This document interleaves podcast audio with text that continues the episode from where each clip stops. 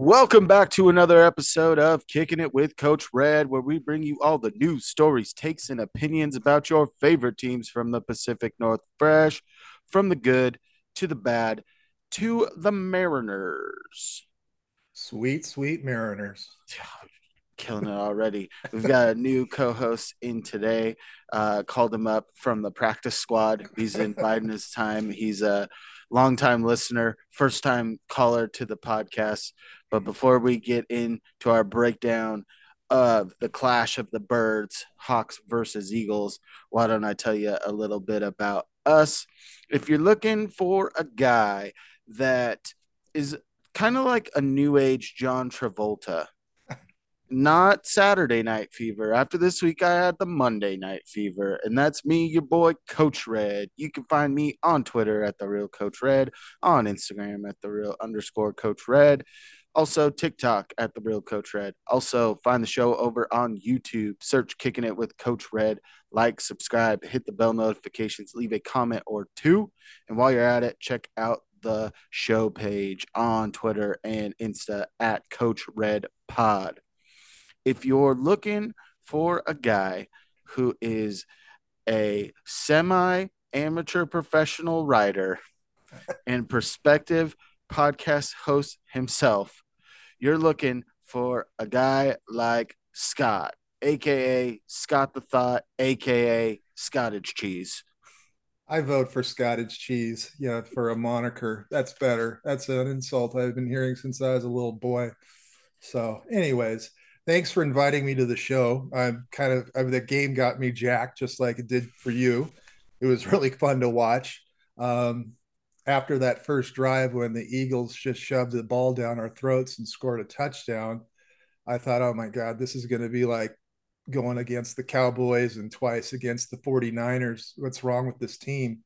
And also on defense, you know, I'm like, God almighty, we've invested so much stack, uh, tr- draft stock in the defense and then also got some players. Well, why are we ranked number 27? And that's just something we'll talk about that on your breakdown.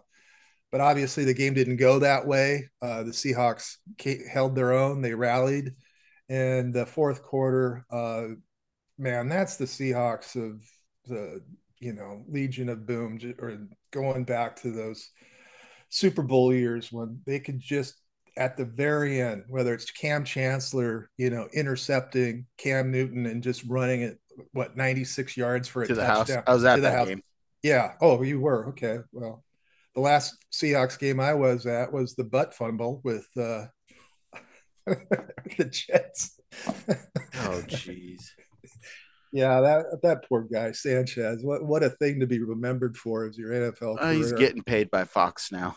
Yeah, but you know, people are going to be every time he walks by, they're going to take a, a football and bounce it off their ass just to stick. I wish they would.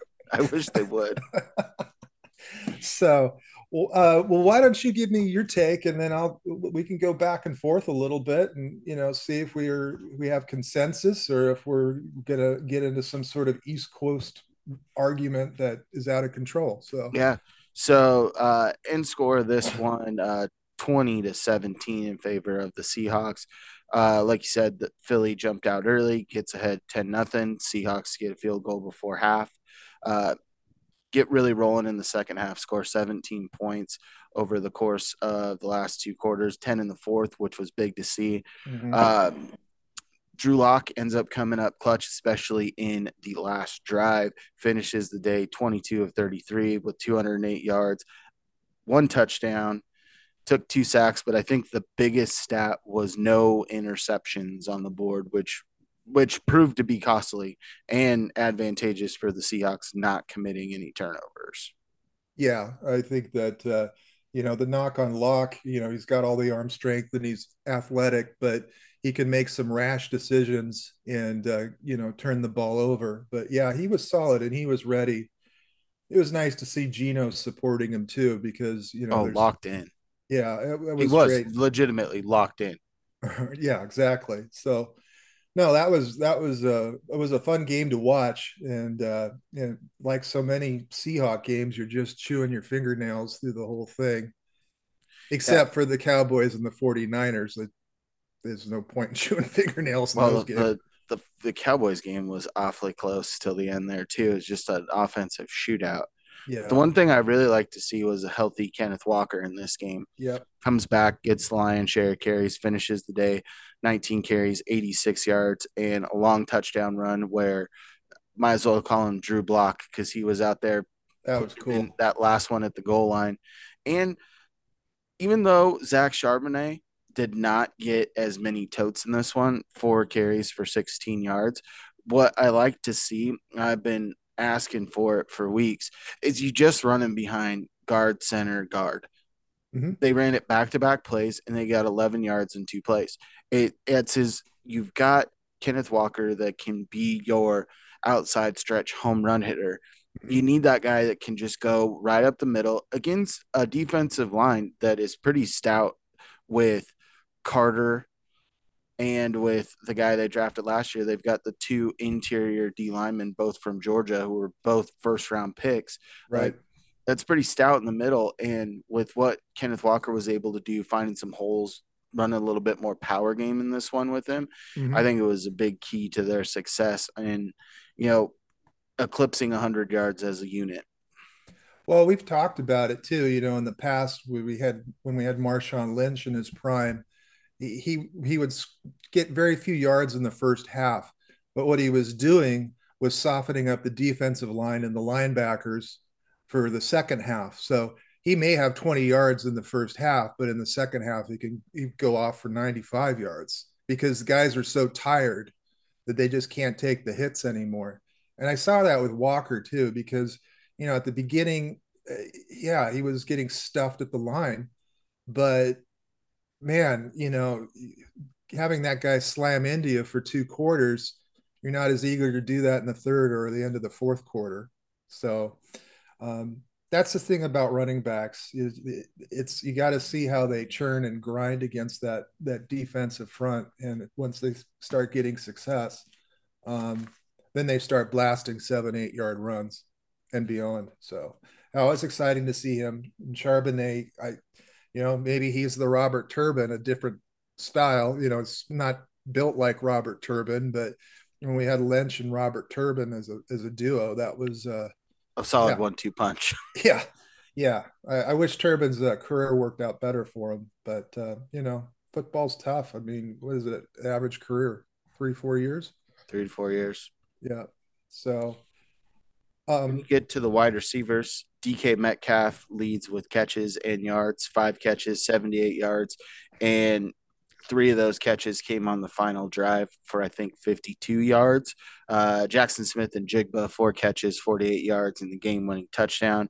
Kenneth Walker clocks in with three catches for 26, and Tyler Lockett three catches for 29 yards on nine targets. And granted, some of those targets were a hair off, but it seems especially with Lock, he doesn't have the same rapport built with Lockett as Geno and Russ before him. Oro, the linebacker, tips the ball where Lockett's wide open, and if Lock throws it a half second sooner, it's a 15 yard gain, but it gets tipped. You got to know with Lockett, majority of the time, if he's as soon as he gets out of a break, his head whips around and his hands are ready.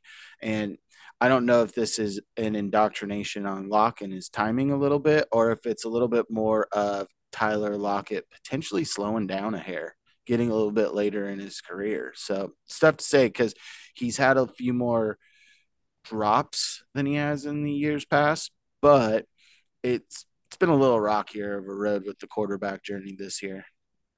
Well, I can also see, you know, when when we had Baldwin and then we drafted Lockett when Baldwin was kind of slowing down. Lockett took over that role, what Baldwin's role was. And I think the hope is Jaxon, you know, Smith-Njigba can do the same thing when Lockett wants to um, cash in his chips. I saw him interviewed. You know, he's a very smart man. He's got a lot of businesses, real estate, and in Seattle and in other parts of the country. He's an entrepreneur. Um, and he was asked if he wanted to play till he's 40, and he's like, no, no way. Yeah. But one thing that Lockett does better than I've seen other receivers do, he knows how to protect his body after the catch. Huge. Uh, I mean, you know, Metcalf gets the ball and he's going to spin around and try to mow over a defensive inflict pain. Yes, that's but Lockett's like, no, I just got the first down, and he kind of goes down. He's not going for that extra yard or two. Well, that's smart. You know, he gets the first down. He, he doesn't have to hit a home run. Maybe like Ichiro, right? And the Mariners kind of dinking the ball around. Dinking and diamond. Yep. So uh, but yeah, I mean, he I could see Lockett hanging it up at some point, and you know, as long as he's got his health and his businesses, more power to him.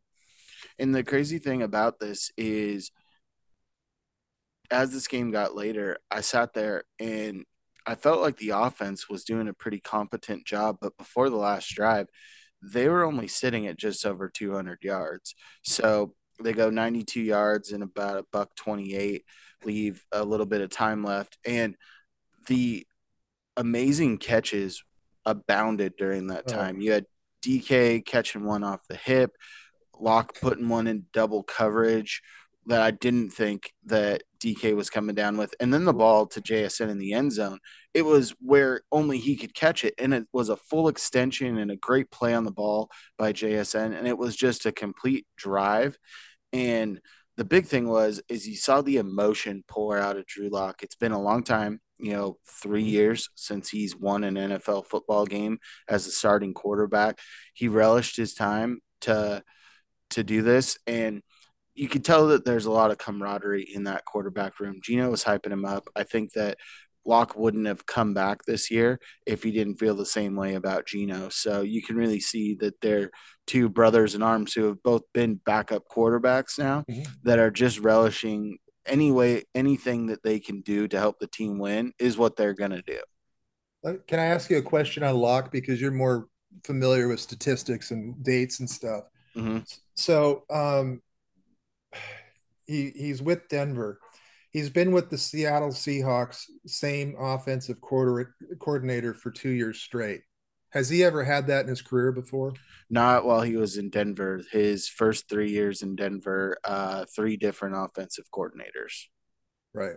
So, you know, hopefully he's he's comfortable with the system, and you know, I mean, I. It's kind of nice. I don't think. Well, obviously, neither Lock nor or Smith are like top five quarterbacks in the league, but they're both above average, probably, and that's nice because you know, if Mahomes gets knocked out and, you know, tears his hamstring or something like that and's out of the game, who's coming after him? I know last year it was Chad Henne, but I don't know if he's still back. And Chad Henne's a little uh, long for the league, been yeah. there forever. And what I think that this really parlays into, I think you've got confidence in Lock with mm-hmm. Geno Smith and the contract he signed. I don't think that he's done enough to show the Seahawks throughout the course of this year, kind of with the ups and downs that you've seen with Geno. A little bit more turnovers to commit to those next two years in that contract. I can really see the Seahawks going after a quarterback in this year's draft and having bringing Lock back as that bridge quarterback because he knows the system. He's going to work with the quarterback room and he's going to relish in his chance to start. Yeah. Yeah. Well, do you do you expect you use a first round pick to get a quarterback? You want Penix? You want Nix? Who do you want? Uh, so it's for me, it's a little too early. I got to see how the season ends and how it shakes out, and kind of where these guys are projected. I looked at some stuff earlier this week where there's like three or four quarterbacks that they think will go in the first round. Um, that have first round grades, and then you've got the likes of Nix and Penix who aren't rated as first round guys, but will probably be scooped up in the first round just because you've seen the ups and downs across the league this year with quarterback play, even with established starters. So mm-hmm. I think that having more quality quarterbacks on your team is a good problem to have in today's NFL because you only have a handful of guys that are in that upper tier. And some of those guys are playing down a little bit this year, playing a little bit too much hero ball. Yeah. Jalen Hurts is one of them. He's got the most turnovers that he's had in his, you know, short career, but he's turning the ball over at a much higher clip than he has the last two years as a starter. Yeah, you want to talk about him a little now or or or later in the cast? I want to talk about the defense real quick. And Yes. usually I do some stats for the whole defense, but I wanted to highlight just the secondary in this one because I thought they played a tremendous game. Um, and when you look at it, it wasn't the same cast of characters. You had uh, Spoon and Jamal Adams both nursing injuries and not able to play. Tariq Woolen, or sorry, Riq Woolen, uh, loses a competition battle in the week to Mike Jackson to earn the starting spot and get a majority of the reps. But for the defensive backs that recorded stats, you had Julian Love with nine tackles and two picks, mm-hmm. recently named NFC Defensive Player of the Week. Yep. Quandre Diggs clocks in with seven tackles. Tre Brown, six tackles. Artie Burns, five tackles, one pass breakup, and a tackle for loss. And then you throw in Mike Jackson, four tackles, one tackle for loss, and two pass breakups. With Jalen Hurts coming into the game with an illness, and their running game is really what drove this team throughout the course of this game. The secondary played probably their best game of the year against a team that has Devonta Smith and AJ Brown who are both top flight wide receivers and both have C's on their chests. So you know that they're important to this mm-hmm. team. Yeah. And to be able to go out and stymie the Phillies to only 321 yards of total offense is a big is a big thing, especially when you couldn't get Jalen Hurts down in the backfield, being able to come up on some of those screens to get some tackles for losses and really limit the big playability of both Smith and Brown, I think was a big key to the Seahawks coming out on top. Well, I was shocked because, you know, when I saw the defense was not going to have Adams or Witherspoon, who I understand's got a hip pointer. Yep. Uh, and, you know, Pete's hoping to get him back this year. He's been a very exciting uh, rookie player. I, everybody thought we would pick Carter, the defensive line that the Eagles got, but we went with Witherspoon. And you and I were kind of scratching our head a little bit, but boy, it makes a lot of sense now. That's why you and I are not NFL coaches or you know front office people. Um, I just love the tenacity of Spoon though coming out, but I just yeah. didn't think the Seahawks had the how what's the best way to say this the balls to draft a cornerback at five. Yeah, well, I, I hope he has a long and successful career for us. You know, we were spoiled for so many years with the Legion of Boom, you know, and uh, Kam Chancellor and, you know, Richard Sherman and Byron Maximus. Yeah, all of them. I mean, that was those, those. So I see what they're doing. I don't know what Adam's problems are. You know, everybody's secretive and, and maybe we don't need to know everything that he's going through but when I watched him in that Cowboys game, he wasn't his self. He was a lot of arm tackles, people running past him. Um, and we gave up what a first round pick and some other picks. Did we two first rounders? Two first rounders to have him. And uh, that first season he was with us. How many sacks did he have as a corner? and a half. As a corner, which is a record in the NFL. I love it when he's healthy and he's playing. He he is just he brings the juice. He does, and he's exciting, and and he's such a unique body type for that position, and he's got such a unique skill set. I just don't know what's going through his head. I mean, he was he's a healthy scratch. He's supposed to be a, a, a team leader, and he doesn't even come to the game.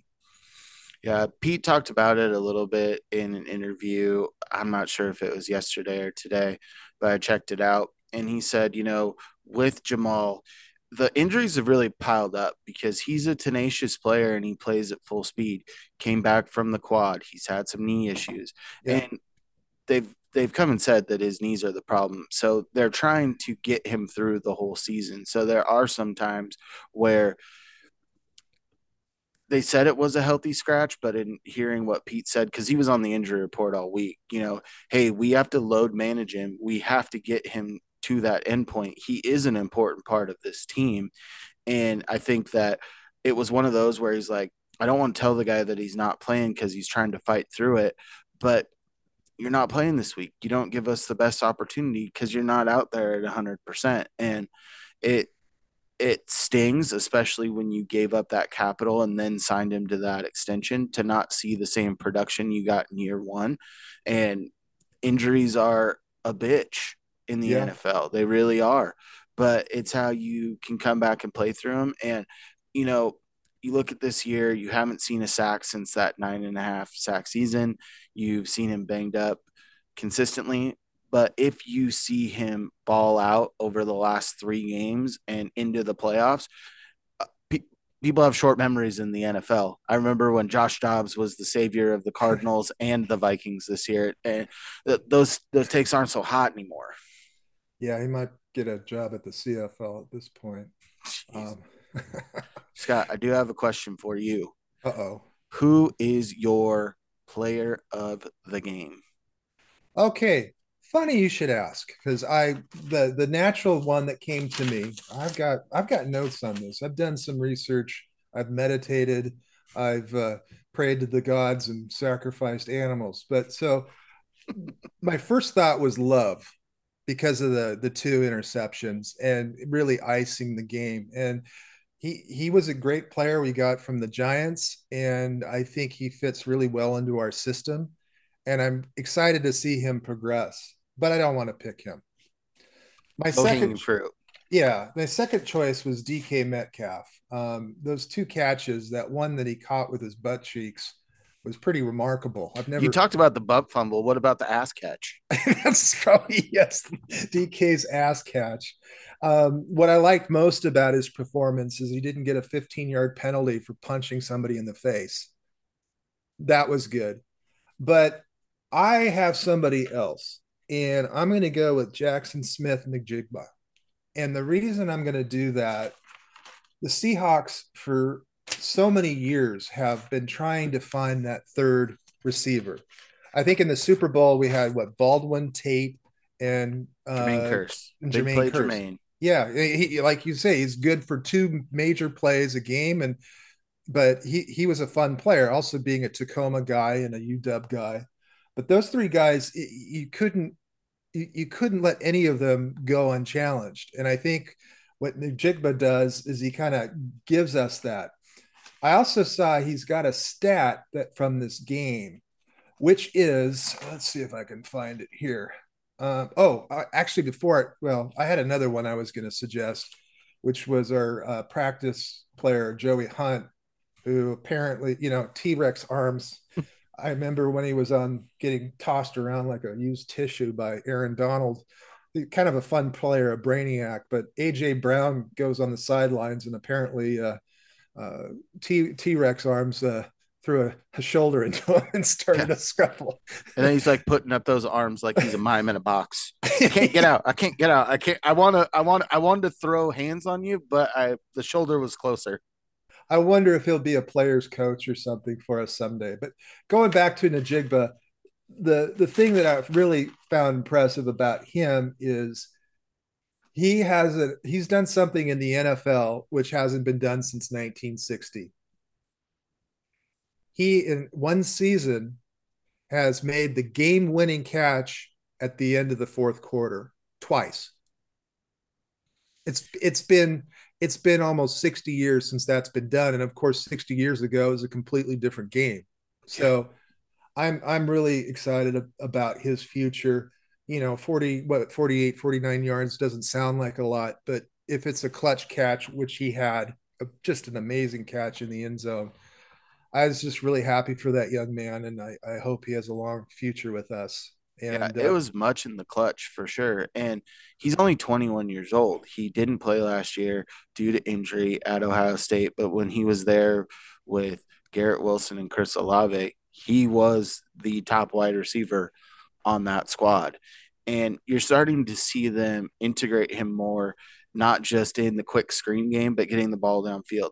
And I think from him getting the ball up the seam, down the field, on the outside, running these deeper running routes, it's made him more effective in the screen game. He ran a screen in this game, and instead of getting two, three yards, it got 8 mm-hmm. So his ability and the Seahawks showing that they're willing to go deep with him is something that's opening up other facets to what was not working super well for them at the beginning of the year.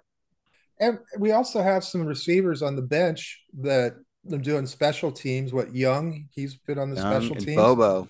Bobo, Bobo the you know. blocker. Yeah, I mean, well, you know, the blocker is Drew Block. Drew Block.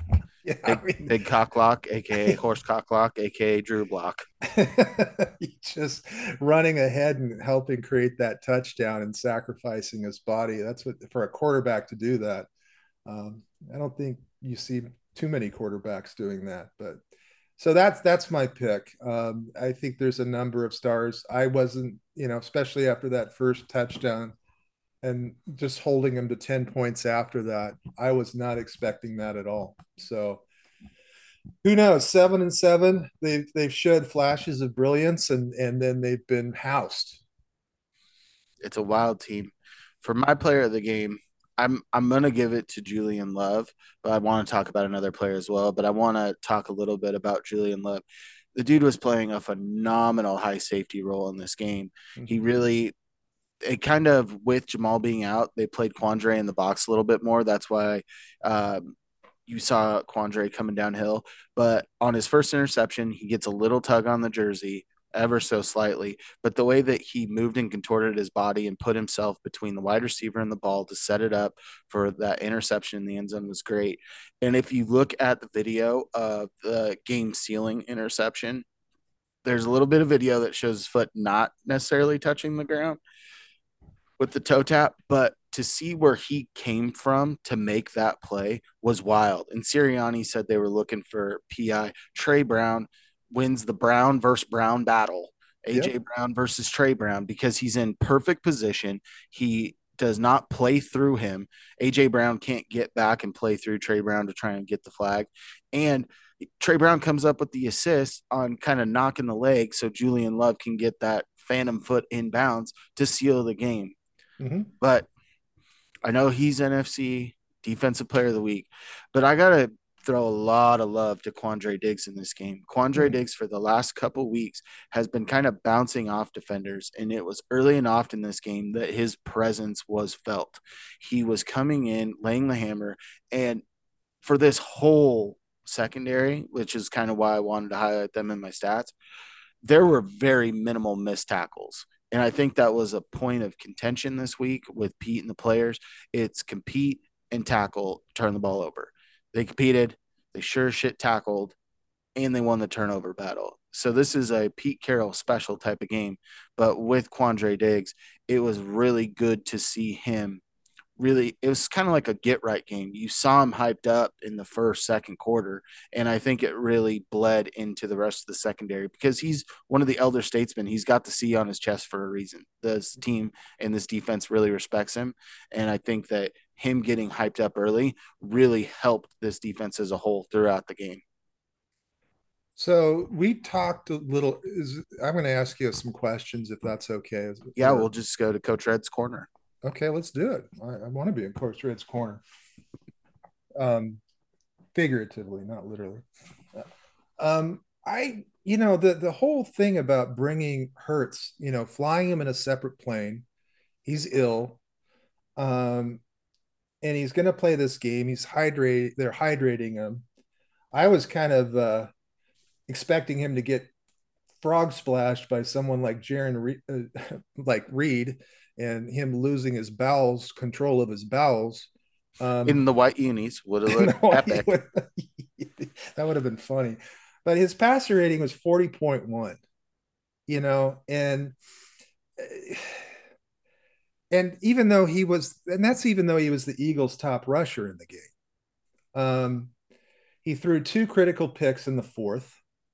Um, and he was 17 for 31, but only 143 yards in passing. I don't know why the Eagles let him go in there. I mean, it, it's it he he I mean, we were lucky he was that sick. Oh, the other thing we were lucky about is the Eagles didn't bring their security chief with them. True. Yeah, Uh, he was there. He just wasn't allowed on the sidelines. Oh, okay. Well, well, what the hell good is a security chief if you're not on the sidelines? Whatever. They'll get into fights on the sideline. Yeah, but so that's one question. Why did they start Hurts if he was in that bad of shape. Why not just give him the week off? You know, the Seahawks would be a soft team. What they got Mariota behind Hurts? Is that it? Yep. Well, I mean, if Mariota's healthy, he could be a pretty decent player. I think with Hurts, the thing that really surprised me was the first play was a design quarterback run, and he goes for 12 yards, and I go, okay, we're in for a long day. Yeah. I think that the running ability wasn't affected by the illness, but I think with the Eagles right now, they're they're in a two game slide, so they needed to win this game. To it's three now, right? With this loss, I think they're really looking at this. Jalen Hurts, even even 80% of Jalen Hurts gives us a better opportunity to win than Marcus Mariota. And Mariota had his up and down games when he was playing for the Falcons last year. We are well aware as he came into town and won with the Falcons last year. But with the running ability and the brute strength that you have with the lower half of Jalen Hurts, I think the really accelerated that um, running game, but you could see he wasn't as sharp when he was when he was throwing the ball around. He just wasn't keyed in on that aspect because the rushing game was hands down the better unit. I think they had 178 yards rushing. Mm-hmm. So he, he's a key factor in that. And Marcus Mariota, for how good he's been as a rusher throughout his career in college and the NFL, he's a little bit older and coming off of a knee injury. And I think that they looked at that and thought, with with how much we like to run the ball and incorporate a quarterback run game, trying to do this even with a little bit longer week. And I think the problem is if Jalen Hurts would have been a little bit more sick earlier in the week, they would have been more open to it. But he was progressing through it and took a turn for the worse. So trying to game plan that late to make the change, it kind of would have been reminiscent of what you saw with Drew Lock the week before against the Niners. Geno Smith is preparing to be the starter. He gets an oblique strain on Thursday. You're playing on Sunday. Drew Lock gets a walkthrough, and here we go. It would have been the same thing for Marcus Mariota. You're preparing for Hurts to be the starter. You got to roll with him. If he can't, if he th- says he can go, he's a tough guy. You kind of got to ride him out. And I think they've looked at this game as not necessarily as a layup because the Seahawks had played the night the Niners better in this last game. They played a pretty tight game against the Cowboys. I think they looked at this as something we needed to win to get right, and Jalen Hurts is going to be the guy to do it. Luckily for us, it wasn't the case. No, it certainly wasn't. I mean, uh, I don't know. That's a I mean, I've been really sick before, and I the last thing I want to do is run around on a football field. I mean, um, the other thing that uh, I want to ask you is: Is Matt Patricia a good defensive coach? I mean, when he was the head coach for the Lions, it seems like the team hated him, and he got kind of run out of town with uh, the peasants with their torches and uh, pitchforks. And you know, that that that fourth quarter last two minute meltdown you know are the players playing for him? Is he call is he is he good? Is he really a i mean would you want him as a defensive coordinator on the seahawks? I don't like patriots assistant coaches that go out to become head coaches. It's and you look at it when they've been with the tom brady bill belichick led Patriots, they've done a great job because they've been able to get the players. I think with this game in particular, you really saw the effects of not having Darius Slay and starting a few younger guys on this defense because Kelee Ringo, local guy, Georgia standout, one of the biggest one of the biggest plays in the college football playoff, pick six to seal the game this was a guy that I liked his athletic tools, but he was a little bit raw. So you're starting these guys that are a little bit raw in the secondary. And I think the key for the Seahawks is their time of possession in the second half.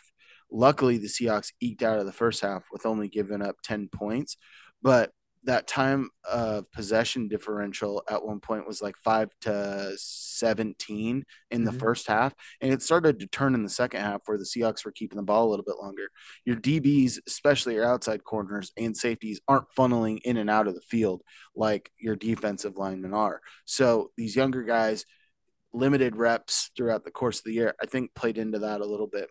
I thought that the especially early in the game, the defense played pretty well for the Eagles as a whole. But I think that missing Slay was huge. A lot more was put on Bradberry, who's been a very good corner for this team. He didn't show up for the game. He got he he, he, he got clubbed like he got you also like a baby this, seal. You also look at this before that last drive.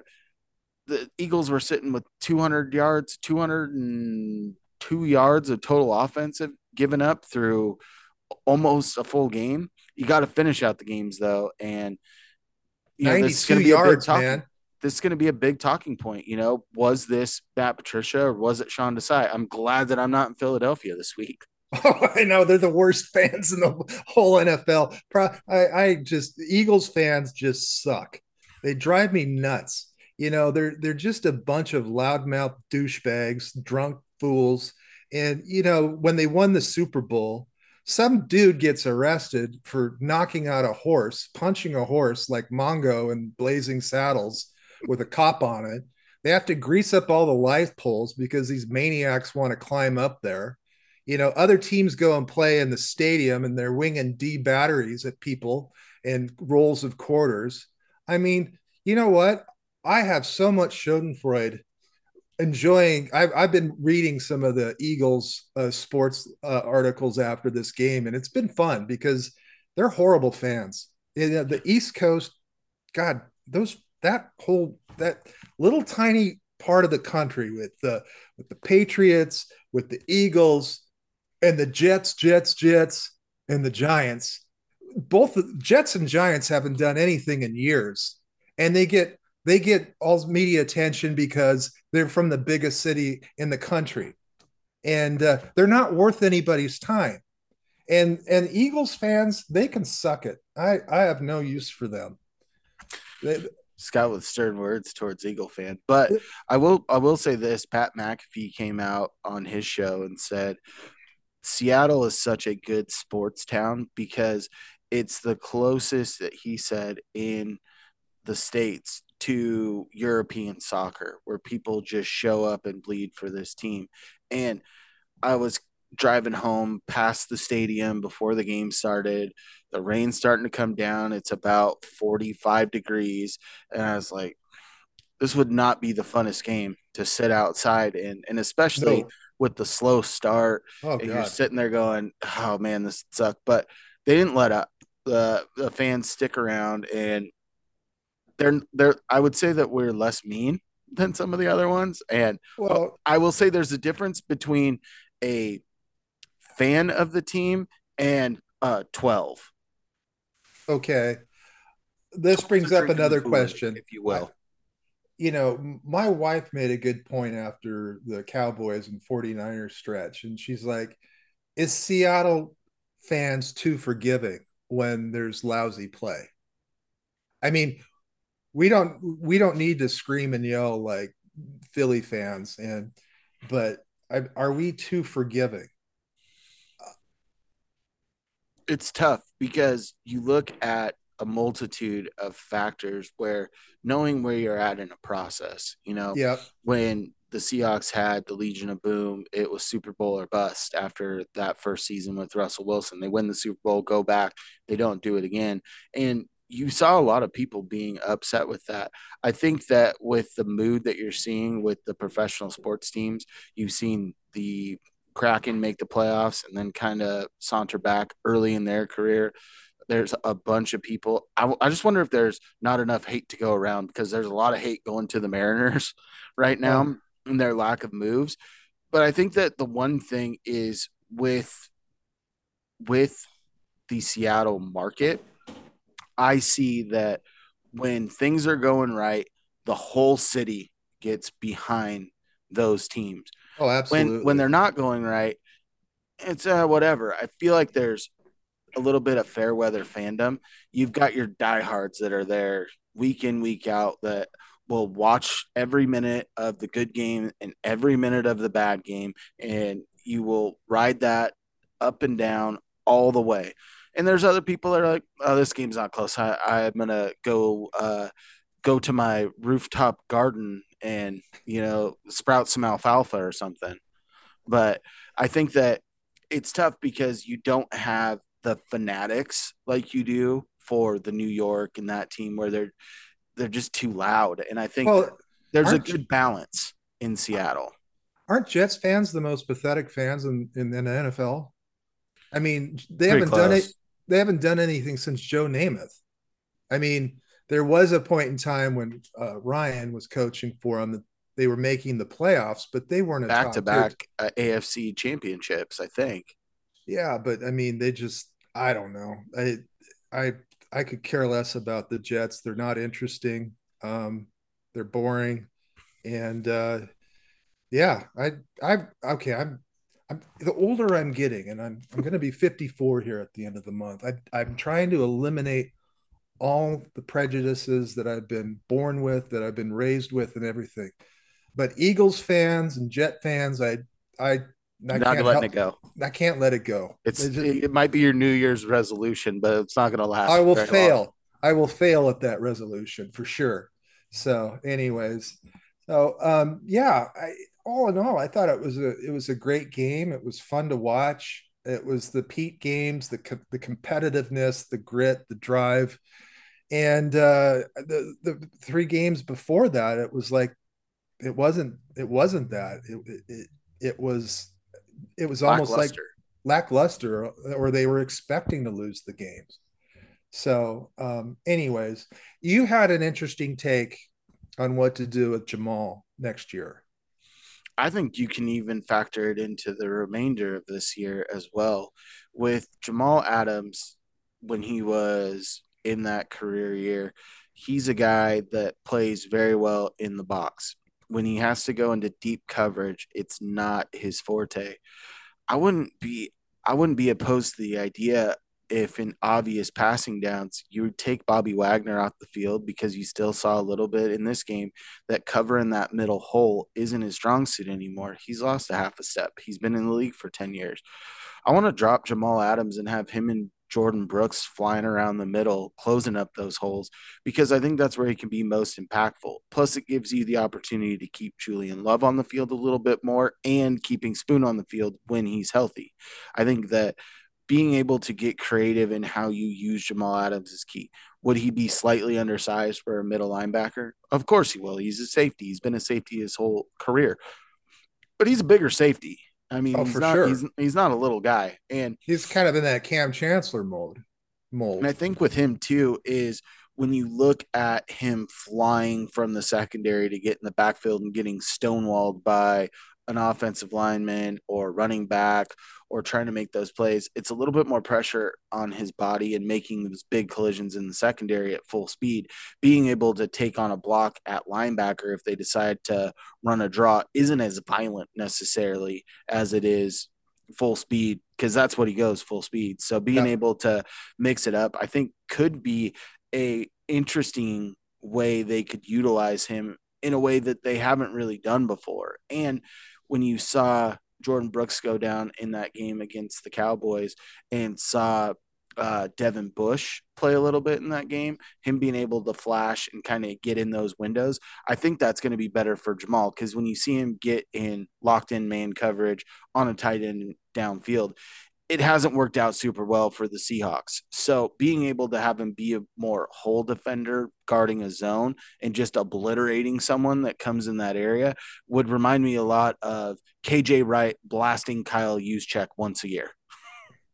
Oh well, what about that playoff game when KJ uh, knocked the snot out of uh, the, um, oh gosh, I'm I'm having a brain fart. The the the tight end that played for us for a while after he played for the Saints.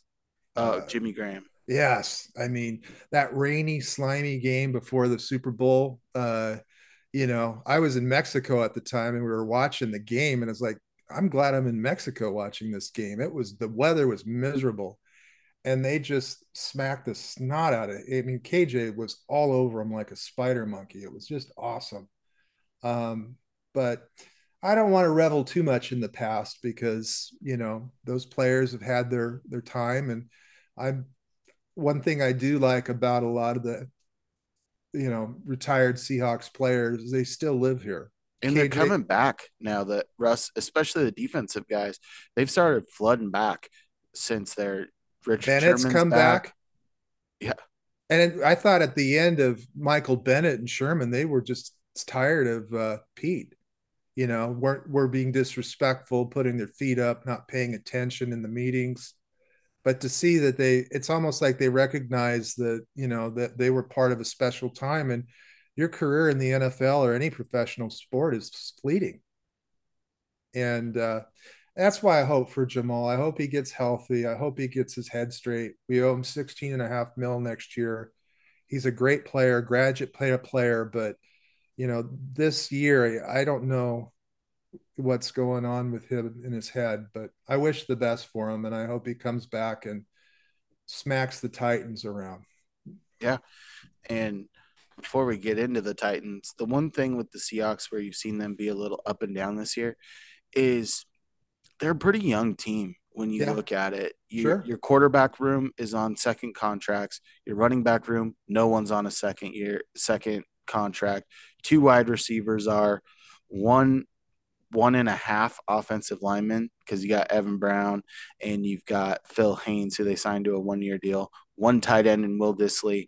Your defensive line is littered with second contract guys. And then you've got Bobby Wagner, Quandre Diggs, Julian Love, and Jamal Adams. So you look at that, named off about 10 guys, 15 guys, maybe on a 53 man roster. There's a mm-hmm. lot of youth on this team, and you're seeing some some flourishes, especially with Spoon and his splash plays, Boye Mafe throughout the course of this year, JSN, Bobo getting his time to shine. But it's really going to come down this stretch to you've got to win games to make the playoffs. They're in a spot where if they take care of business and win out, they've got a shot. And if the defense can play at near the level they played against Philadelphia, I think they've got a pretty good shot because I think that they can piece it together just enough. It's kind of like those nail biting years early in Russell Wilson's career where you sit there, you know that you're never really out of the game, and then whoop de doo, little magic presto alakazam, there, there's a W on the board at the end of the game. And this is a game that really showcases that. Drew Lock, back up for a few years, gets shipped out of town, and orchestrates a game winning drive that nobody besides Drew Lock and probably Geno Smith thought that he could do. No, no, it, that was that was that was really exciting, and and just to see his smiles and his enthusiasm, you know, you got to feel good for a young man because he's gonna he's gonna remember this game for the rest of his life.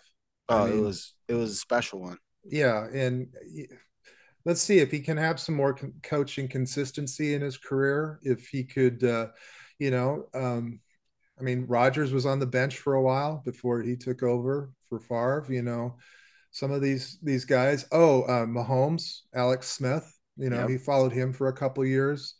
Um, but I'm not counting Geno out too. I mean, he is older, but the thing is, is he hasn't played as much as so many other players. He hasn't been hit as much. And so, yeah, he might be 32, but he hasn't taken the hits Russ has taken in his career. Yep. And it, I don't want to talk about Russ and Sean Payton, but that'd be a whole different episode. but real briefly, how do you think we did with the uh, the Russell Wilson trade? I think it's it turned out, you know, with Russ kind of having a down year and then kind of resurging a little bit this year and doing just enough to win. It looked like early career Russ, but I think that with the pieces that you got that are still contributing to this team and Noah Fant, who a little bit of a down year compared to last year, and Drew Lock being able to go win you a game. But the draft picks that came from that turned into Boye Mafe. It turned into Spoon. Uh, Spoon. And it also turned into, I believe, Derek Hall this mm-hmm. year. Yeah. So and you look at some of these guys, Boye Mafe's really emerged. He's a very yeah. good run defender. He can get after he can get after the quarterback as well, which we saw with the seven games in a row with the sack. And Spoon is looks to have the makings of a special player. And to get that, obviously quarterback is the most important position on a football field. If you don't have a good quarterback, it's very difficult to win games in the NFL. So even when you do have a great quarterback, I mean, look at the Chiefs right now. They've had their struggles this year, and because their wide receiver room's a little light. You have to have a full complement. I think that trading high on Russell Wilson and kind of the frustrations that you were seeing growing, where usually it was the defense getting frustrated with Pete and Russ and how he was coddling him for a better term. Yeah. And being able to get out of that because you saw the frustrations coming and kind of hitting a short reset and being able to make the playoffs first year after and be in a position to make it again with a big infusion of youth, it's huge because eh, that's what Pete Carroll does. He has his core group of veterans and he lets the youth play. When you look at the Legion of Boom, all those guys when they were going to Super Bowls and making deep playoff runs, those guys were still in their first contract, just getting into their second. So he'll let the young guys play if he thinks that they're ready for it. And I think that you've seen that a lot with this group. There's a lot of guys that they have a lot of confidence in. And I think that you're going to see those struggles, those growing pains, as you will. There's some confidence brewing in that room, even though they went through that four game skid and it seemed like Pete Carroll didn't think he knew the answers. One week can change everything in the NFL. Yeah. Well, I mean, look at the Giants and uh, Eli Manning. All okay. Those. Oh, Tommy DeVito. Yeah. Right now. there you go. Ah. Yeah. Let's talk about the Titans a little bit. You've got uh, Will Levis, who was starting the last handful of games at quarterback. He's in concussion protocol. Doesn't look like he's going to be able to go. Ryan Tannehill coming back. You got Derrick Henry, who's kind of the face of this franchise had 16 carries for minimal yardage last week. Their only real wide receiving threat is DeAndre Hopkins, Treylon Burks sometimes. But their defense has been pretty stingy. They've been playing a lot of close games against good teams. They beat the Dolphins a few weeks back. They've been playing a lot of these one score games. Granted, you look at Houston, who's been a little up and down didn't have CJ Stroud in this last game and take the Titans out in overtime. But the Titans offense is not what scares me. It's their defense. They got a pick six by former UW alum Elijah Molden in that mm-hmm. game. And they really just kind of fell off in the second half. It'll really be interesting to see. I think if you can control the run game, let if the game ends with Ryan Tannehill throwing for 400 yards and four TDs, great you won the game. Yeah. Limit if you can if you can limit the rushing attack to under 100 yards and be competent in with your DBs, I think you come out on top because I think the Seahawks, with a healthy Kenneth Walker, being able to sprinkle in Charbonnet. Geno Smith, the, all indications are that he's back this week. He's going to be hungry to make that push. I think they can be multiple enough on offense to win this game and hopefully do it not by one score. I'd like to relax a little bit during yeah. the game. Well, it'd be nice. I'd like to see a blowout. You know, real quick on Henry, he there's two players he kind of reminds me of as a running back. Uh, one is Earl Campbell, who I remember watching when I was a young teenager. You know, the way he would put his helmet in the middle of guys' numbers and knock them five feet back. And another one for the Chiefs was Christian Okoye, the Nigerian yep. nightmare. And but the thing about both Campbell and um, they didn't have long careers because you know it's physics. They, they have all this mass and they have all this speed, and they're running into other guys with mass and speed. Um, you know, there's that famous Earl Campbell hit. I forget who the linebacker was, but it just wrecked his career. He was actually yeah. a good linebacker, but it was a highlight reel with that old NFL music with the, you know, the NFL films. Yeah. And, but I, I think his career was like three or four years. It, it's very hard for those big men to have a long career. Um, and you've seen the injuries pile up a little bit yeah. more for Derrick Henry. Early in his career, he was splitting carries with uh, DeMarco Murray, I think it was. Yeah. yeah. Former Cowboy goes over to the Titans, and then they get uh, Henry in the second round. He's kind of their big explosive guy, and they're like, "Well, next year we're just going to go with Henry." Mm-hmm. And just ride this thing out. And they rode it all the way to an AFC championship game, and it was largely on his back. He's been hampered by injuries a little bit more these last couple of years, but this team really goes as he goes. They have a losing record right now. He's not having the same type of year that he's had in years past. And a lot of teams are really focusing on shut Henry down and make the rest of the offense beat you. And I think that's really coming back to bite them in the butt right now. They've got an intriguing young guy in Tyjae Spears who's a little bit if you were to compare him, you would say that Char- Charbonnet is kind of the Derrick Henry of ours, a very undersized, not as physically imposing yeah. uh, elite runner like Derrick Henry, but their big play explosive guy of the backfield is Spears, and he actually out, didn't outpace Henry in carries, but did in yardage by a big chunk this last weekend against Houston. So limiting Derrick Henry really forces them to get creative and the Titans just feel like an old school team that doesn't want to get creative. Mm, well, yeah, I mean, you know, coaching is important. One person, real quick, before we end, I want to give a shout out to on the Hawks was Williams. Um, oh, he, big cat Leonard Williams. Yeah, he was just stuffing them up front. And if he can stuff uh, Derrick Henry, you know, from going up the middle, making him pop to the edges, where you know he the he extends the, speed. the play. Yeah, um, that would be good. I'm really excited to have Reed and Williams side by side on on the defensive line. Even though our defense is, isn't highly ranked, there's a lot of great pieces, and like you said, there's a lot of youth. And uh, once they get two or three years under their belt, then the game slows down, and then they they can use. Mafe is a perfect example of that too. I he's been kind of a mediocre player last year, you know, whatever, but something, you know, it's like the blinders are off of him and he's making plays every game. And I'm just really proud and happy for him. I, I hope he does well for many years. Yeah. I think this also, you know, those down defensive linemen are going to be key. And I'm going to say this is, we paid a lot of money to Dre'Mont Jones, and Mario Edwards has also been a good player for us, was a little bit splashier earlier this season. But this is a game where Dre'Mont Jones needs to put his stamp on it. I'm ready to see it.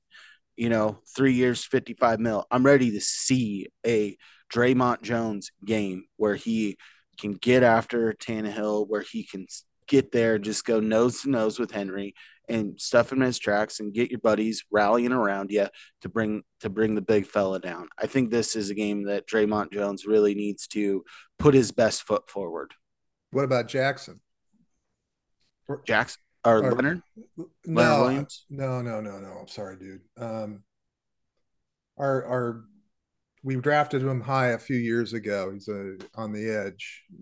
Oh, uh, Taylor. Yes, that's sorry. Dude. He's been very boomer bust. I, it's going to be interesting to see because I, I have a feeling, granted, not watching really any Titans game this year, a lot of their stuff is going to be off of the play action and based around that running attack. So it's going to be interesting to see if Tannehill gets into some deeper drops, if he can use his speed and athleticism to get past this Titans offensive line to really go make some plays in the backfield. Will Levis, younger guy, got sacked seven times last week, and he's in concussion protocol.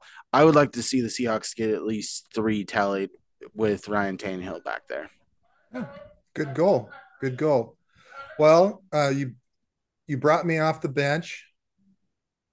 Kane, I'm gunning for your job. You can have the Mariners stuff. I had battered fan syndrome for me. I, I remember seeing them play in the Kingdome back in the 70s, and uh, haven't done much. But uh, Seahawks are very special to me. I remember being a little boy uh, and being at Marymoor Park, you know, taking place in a fun run, and uh, I saw Jim Zorn in the parking lot, uh, and I he was with his wife and his kids, and I I went up to him and I I had a piece of paper and I said, Mr. Zorn, could I have your autograph? And he said, Oh, yeah, absolutely. And I go, well, Can you give one to my brother too? And he said, Yeah, absolutely. So, and then other people started coming up, and he's like, No, got to go. I, I, this is my family. This is my time. I, you know, appreciate you people. But I've been a Seahawks fan ever since their inception, I think 1976. And in the 80s and 90s, there's been a lot of tough sledding. Yep. A lot of tough sledding to watch. But I am the guy that will watch the whole game regardless, even if it frustrates me because I'm a true fan. And I also want the Sonics back. Yeah. As do I. And uh, I'm not quite hooked on Kraken yet, but as they progress as a team, I can see myself because I liked watching the Thunderbirds playing Kent, the the JV. You know these guys. There's been I like hockey, but not quite there with the I'm not invested with the Kraken yet, but Seahawks, you can have me anytime, coach. We'll be happy to have you. And I'd be happy to have you guys hop on social media and give me a little follow. You can find me, your boy, Coach Red, on the real at the real Coach Red on Twitter, Instagram at the real underscore Coach Red, TikTok at the real Coach Red. Also, hop on over to YouTube, search Kicking It with Coach Red, like, subscribe, hit the bell notifications, leave a comment or two. And while you're at it, check out the podcast page at Coach Red Pod on Twitter and Insta. Follow us, follow us, follow us. Do it, freaking do it. And Absolutely. as always, stay fresh. Peeps. Stay fresh, peeps. Peace.